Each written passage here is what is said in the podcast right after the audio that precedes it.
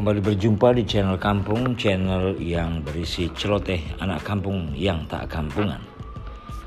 Kali ini kita bicara soal rokok.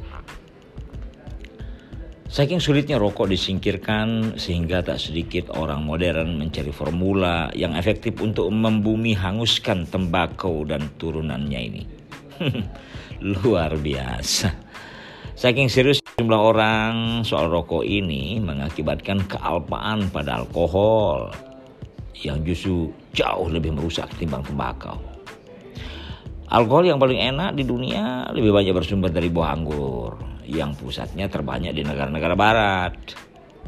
Artinya dengan gampang negara-negara barat itu memperdaya negara lemah dengan menggunakan beragam upaya untuk mempropaganda kekayaannya.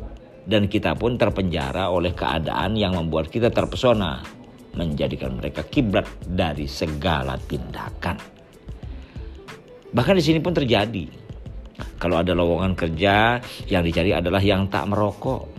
Dan perusahaan tersebut menuliskannya menjadi salah satu syarat utama.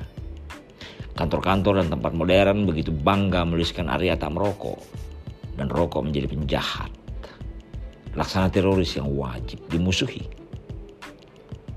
Mengapa mereka tidak menuliskan juga syarat untuk menjadi karyawan seperti itu?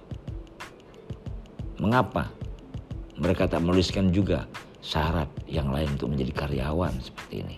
Misalnya, tak mabuk, ya, tak korupsi, tak bohong, tak suka menggunjing dan fitnah, tak suka menipu, dan tak berkata kotor misalnya.